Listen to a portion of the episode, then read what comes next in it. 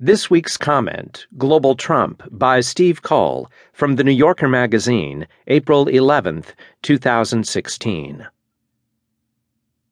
In nineteen sixty-seven, British Prime Minister Harold Wilson gave up on the remnants of Pax Britannica. His Labour government pulled British forces from Malaysia, Singapore, Yemen, Dubai, Qatar, Bahrain, Abu Dhabi, and other Persian Gulf emirates.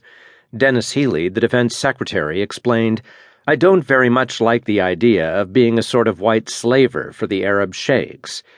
He did not wish for the indebted nation and its armed forces to become mercenaries for people who would like to have a few British troops around. That truculent retreat handed responsibility for security in the Gulf and the Strait of Malacca to the United States. Half a century later, American warships still call at Dubai, Bahrain, and Singapore. U S fighter jets fly from a massive base in Qatar.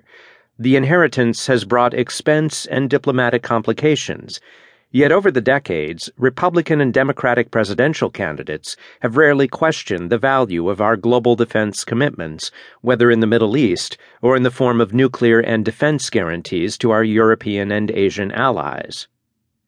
For much of Donald Trump's astonishing rise toward the Republican presidential nomination, his main contributions to the foreign policy debate have been to debase it by insulting Mexico's one hundred twenty million citizens and the one point five billion adherents of the Islamic faith worldwide.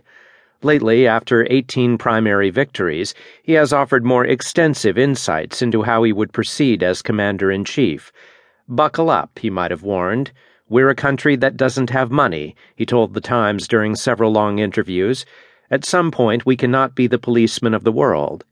He threatened to withdraw troops from Japan and South Korea if they didn't pay more for the protection.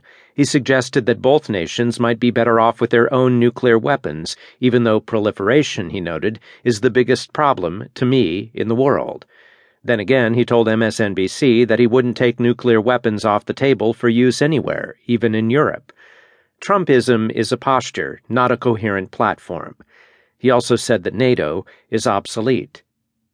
Trump hasn't indicated that he would definitely pull out of treaty commitments to Europe and Asia. He seems to think that his threats and his pleas of poverty will soften up allies so that, once in the White House, he can close some of those great deals he often talks about. "For many, many years," he told The Times, "the U S has been the big stupid bully, and we were systematically ripped off by everybody, providing military security without adequate compensation. But it's hard to support a case that the U S is spending too much to defend the global order that it built after the Second World War. The U S, Canada, the European Union, Japan, South Korea, and Australia, the rich inner circle of what used to be called the free world, today constitute almost sixty percent of the world's economy. According to the World Bank, in two thousand fourteen, the U S spent about three point five percent of its G D P on the military. That's down from more than five percent during the late Cold War. As an investment in shared prosperity, or if you prefer, global hegemony, the running cost of American military power may be one of history's better bargains." The U S does spend more on defense than its European or Asian partners. France and Britain spend only about two percent of G D P, Germany and Japan about one percent. "Free riders aggravate me," President Obama recently told The Atlantic, unhelpfully giving credence to Trump's position. "It would be better if those allies spent a little more, but it's not obvious that America's forthcoming global challenges, such as managing China's rise and Russia's revanchism, would be advanced by more German and Japanese militarism. Because the U S military is so much larger and more effective than any other, and because militaries are so hierarchical, it is more efficient to defend the core alliances disproportionately from Washington.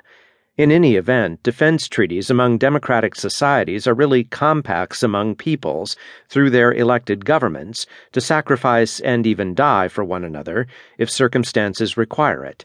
Demeaning those commitments as if they were transactional protection rackets is corrosive and self-defeating." The security of the European and East Asian democracies has been vital to American prosperity and stability for seven decades, and it may remain so for seven more. The Middle East is another story. Besides Israel, Tunisia, and an increasing